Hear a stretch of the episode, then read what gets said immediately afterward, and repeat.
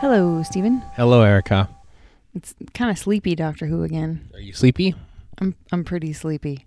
This episode felt like it dragged a little bit, and it kind of made me tired. I'm so oh, the look on your face. I feel so bad. I don't want to say things now. But there was wall to wall action, and you love action in Doctor Who. There wasn't even wall to wall action. This There was there was a, a, a helicopter ambush of a um, a convoy that had a recovery capsule. Yeah, that was a little hard to follow. Like I I appreciate the effort that they put into dropping smoke bombs and they had an actual helicopter, but the way that the the action sequence was was put together and filmed, I had trouble figuring out who was where at any given time, so I wasn't like really anchored in the real world. It was just action action action. Mm-hmm. Which, you know, not my thing. I know it's not your thing. I've always enjoyed this episode, perhaps because of the action and stuff. It, this, I feel, this story is the most, you know, the the the the common conceit I think at the time was that that the unit era was sort of taking place in the near future, mm-hmm. even though as time goes on, it just looks like it's whatever year it was made in. But I feel this is like the most concerted effort. You know, there's a Mars capsule in the UK space mm-hmm. program, and they've got these weird gas guns that sort of like stun everyone during that ambush, and they wear those weird masks and everything. Yeah. Yeah, I didn't know if that was supposed to be slightly future tech or if you know, since I don't know who these fellows are and who they're in league with, if they're just if that's alien technology or a future t- tech, you know, something like that. Right. So, so yeah, I'm uh, good on them for doing a an action sequence, I guess. But it felt real dry, like it, you know, and the truck because it's a giant truck can only go so fast. Like that's kind of what this episode felt like to me. Is that big truck just rumbling along. So, sorry. That's fine. No, there are other things that happen in this, um, like the the interrogation scene of that guy who was going to shoot the brigadier, but then didn't. Um, and then I like the bit where the doctor sort of walks back back in and says, "Oh, you're treating you okay?" and all this, and then quickly yells at him like a a, a commanding officer would, and and I thought that was clever. Yeah, that was very that was very uh, clever of the doctor. It was very sort of doctorish. Like he sort of pegged from the moment he walked in, like the way the guy held himself and stuff, and uh, that he was, you know, you were under orders not to shoot the brigadier, and thought, you know, maybe it's a soldier, so he tried that, and his his ruse worked. Yep. Clever doc. Yeah, yeah, definitely clever doctor. I mean, he was, you know, there's a couple of clever doctor moments. I also liked. I mean, I am not a Bessie fan, but I liked the way that he used Bessie to. Oh my God, the look on your face again. Very sad. Oh, What do you have against Bessie? this is going to be a really tough era.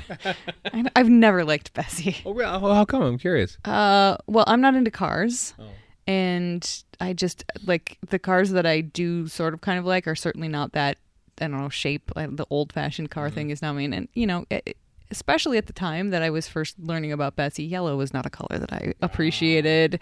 Sorry, I know you love yellow, but yeah, it just there was there's there's nothing about Bessie that appeals to me in any way. Um, so I was like, when the Brigadier makes that snide comment about "see you back at space control if you make it," I was like, "Go Brig, I love you." Um, but and then of course the Doctor takes forever to get her going, which great, good plot point. Nice Yeah. use, nice use of the device there. And I did like his. Uh, you know, fake accent and pulling in in the middle of the road and pretending that that she had broken down again, um, and his anti-theft device with a force field to keep people's hands stuck to the car. That's that's just funny. Yeah, I know. This is uh this is Doctor Who as James Bond with gadgets now. And I know you don't like think much of James Bond either. I don't, but uh, the gadgets are probably one of the bits of James Bond that I like the best. so that's fine. Cool. Uh there so there's the the resolution to the cliffhanger which of uh, of course as as as you as you've seen they they did the dip uh, after the opening title and then revealed the reprise and then crashed into the main thing again. You were wondering if that wouldn't be the case, but it was. Yeah, I didn't think that that would work, but it actually did. It was that was pretty cool. Yeah. Um, the doctor does a trick with the making the tape disappear and then reappear. Yeah, that's right. That was so dumb. I mean, if that was a, a new thing for the doctor that they were just going to like continue to use sure fine but the fact that i've never heard of anything like that and like his things whatever his line was afterwards about something versus science or transmogrification of object or something like that, yeah, wasn't but, it? But it was after that. He says, you know, that is, you know, compared to hard. Anyway, basically, to me, it felt like he was saying there is such a thing as magic, Joe. Just get used to it. and I was like, no, I'm sorry, I'm I'm I'm out. My head canon is that never happened. I've never understood that. There, um, I'll tell you now. There were there were script problems with this story. Gasp! I'm so surprised. yes. Uh, let, let's pour one out for David Whitaker, who this is actually his last episode that he wrote for Doctor Who. The first script editor of Doctor Who wrote the, in my opinion, the two best Dalek stories of the classic era, being Power and Evil of the Daleks, mm-hmm. and then you know Enemy of the World. I think needed some reworking, and and then I think he was in on the Invasion, which needed some reworking, and then he came back to do this. And I'm not sure he quite understood what where Doctor Who was, mm-hmm. and so Malcolm Hulke who wrote the Doctor Who and the Silurians, mm-hmm. uh, will write uncredited uh, episodes three through seven, essentially. Um, so, so if there are some inconsistencies to what happened in the first two episodes to compared to what happens in, in the last 5 mm-hmm. that is why. Ah, interesting. Yeah, because yeah, I was just I was sort of frustrated by that because like okay, if that's a thing that you have always been able to do, mm-hmm. even even just in this body, uh, why haven't we seen it before? Because I feel like that could have come in very handy. Yeah. Um, and I mean, maybe maybe we see it again a bunch of times throughout the Pertwee era. I don't know because I haven't seen all of it, but mm-hmm. uh, but yeah, just like that's a handy trick. Then why don't you continually use it? Mm-hmm. And if there's some reason for not continually using it, maybe tell us that. This is perhaps, I think, one of the things that perhaps David Whitaker thought Doctor Who was about now, and, and mm-hmm. so that's so, spoiler alert, such a thing doesn't really happen that often anymore. Mm-hmm. This episode really doesn't have very much Liz either, which to me is a no. detriment. Mm-hmm. Mm-hmm. So, that's that's another strike uh, against it. Right. Mm-hmm. Uh, it does feature um, some. Uh, there's that the the sequence where the capsule separates and it's going through space and, and we don't actually see it. I was going to say it was rather well directed because it's just people like talking like, you know, descent here, numbers in this, and they're just quick cutting back and forth mm-hmm. faces Michael Ferguson again. Yeah. But it has one of my favorite musical cues ever. Mm. And it's just three timpani dong dong dong dong is looped around. And what I like about that, well, I don't like it as much as I find it funny, is that the tape loop isn't quite perfect. So after oh. eight revolutions, it goes dong dong dong dong dong dong dong dong dong dong dong. There's a slight gap in there, which mm-hmm. amuses me every time. Mm-hmm.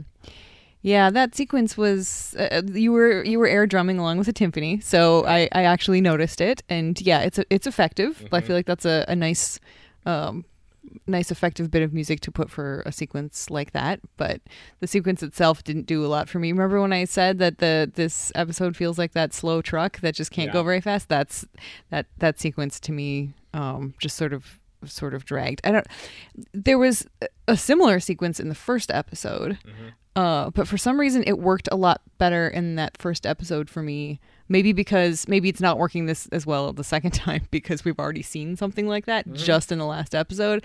And it's just you know a lot of people saying numbers and space things and counting. Space! Yeah.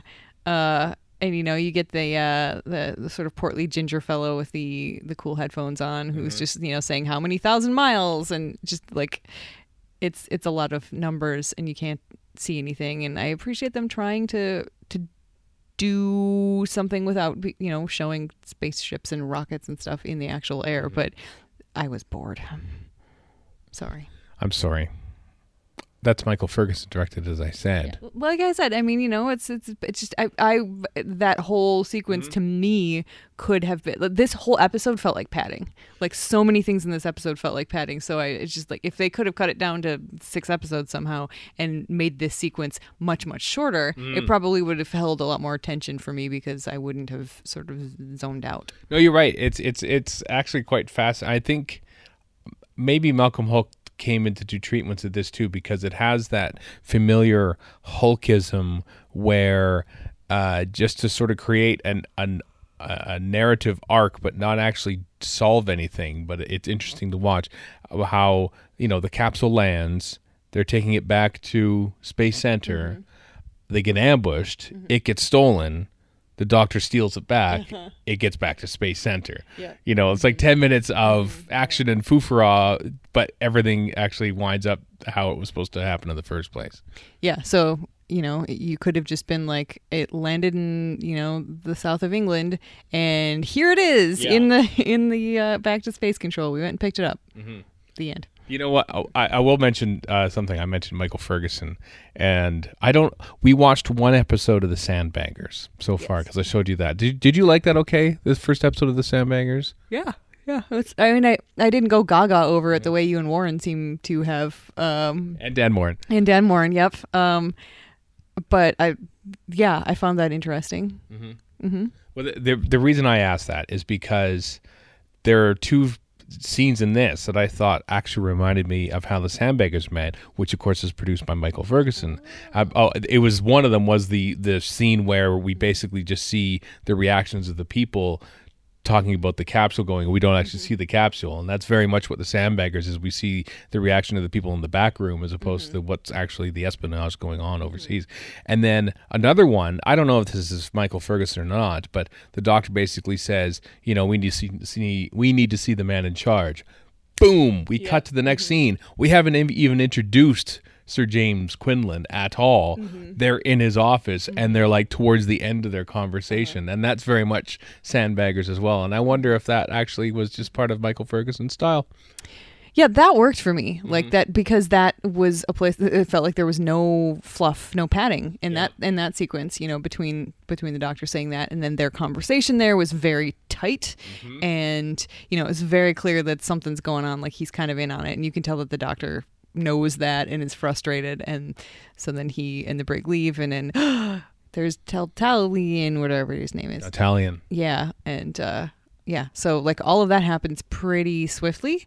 And you know, I just feel like there are very short spurts in episode 2 that I enjoyed and made me, you know, kind of sit up and be like, "Ooh, what is happening?" Like it deepened the mystery for me, but it was surrounded by so much stuff that just felt like a slog that it wasn't very effective overall. Yeah, those little bits were buried. well i'm curious to see what you think of the last five episodes now that malcolm Hulke has sort of taken over the writing of them and maybe things will change in subtly perhaps i'm not too sure but um yeah I guess there's only one way to find out, but we're not going to find out tonight because I'm already sleepy. And if episode three is anything like episode two, I will go to sleep. I love that, you know, having grown up watching the omnibus versions on PBS uh, in the 80s and 90s, and of course on VHS. So, like, those are the versions that I have in my head.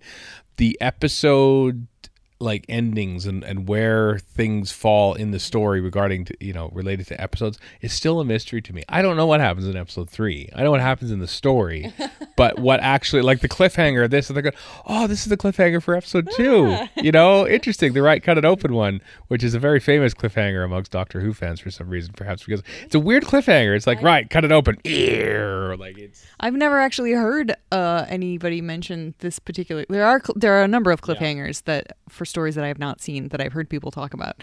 Uh, this is this is not one of them. Yeah. So, but no, it was interesting. I mean that that end sequence there was another one of the sequences that I quite liked because you know they're trying to get through to it, and we you know we hear. Uh, the Sir James or whatever his name is saying, you know, oh, oh, it's taken care of. They've got quite a surprise coming, and then it cuts over, and I'm like, ooh, what's the surprise going to be?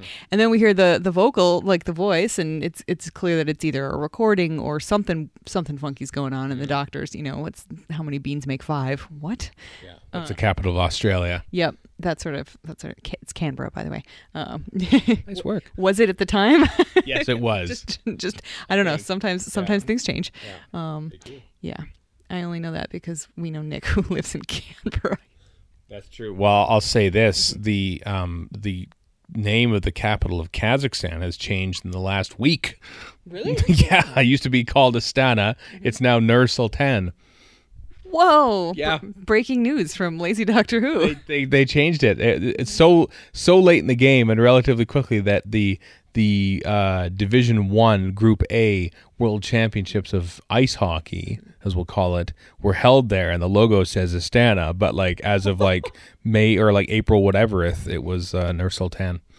Wow, that's fascinating. Okay, well, at least the Canberra is Canberra, as far as I know, was Canberra back in 1970 or 1980, depending on the dating protocol you choose to use. Oh, very funny. But yeah, I liked that. You know, the the asking, uh, jumping to asking questions. Oh, that actually reminds me of another scene. Uh, and then you know, good cliffhanger because Yeah. we're like, what's going to happen? That reminds me of another scene that kind of bothered me a little bit, which that I mostly liked was the with the computer stuff. Um, one of our rare Liz sequences where uh, it's spitting out gibberish. The computer's spitting out gibberish, and you know the the assistant guy is like, "Well, maybe it's because we're putting in gibberish. Maybe it's just static."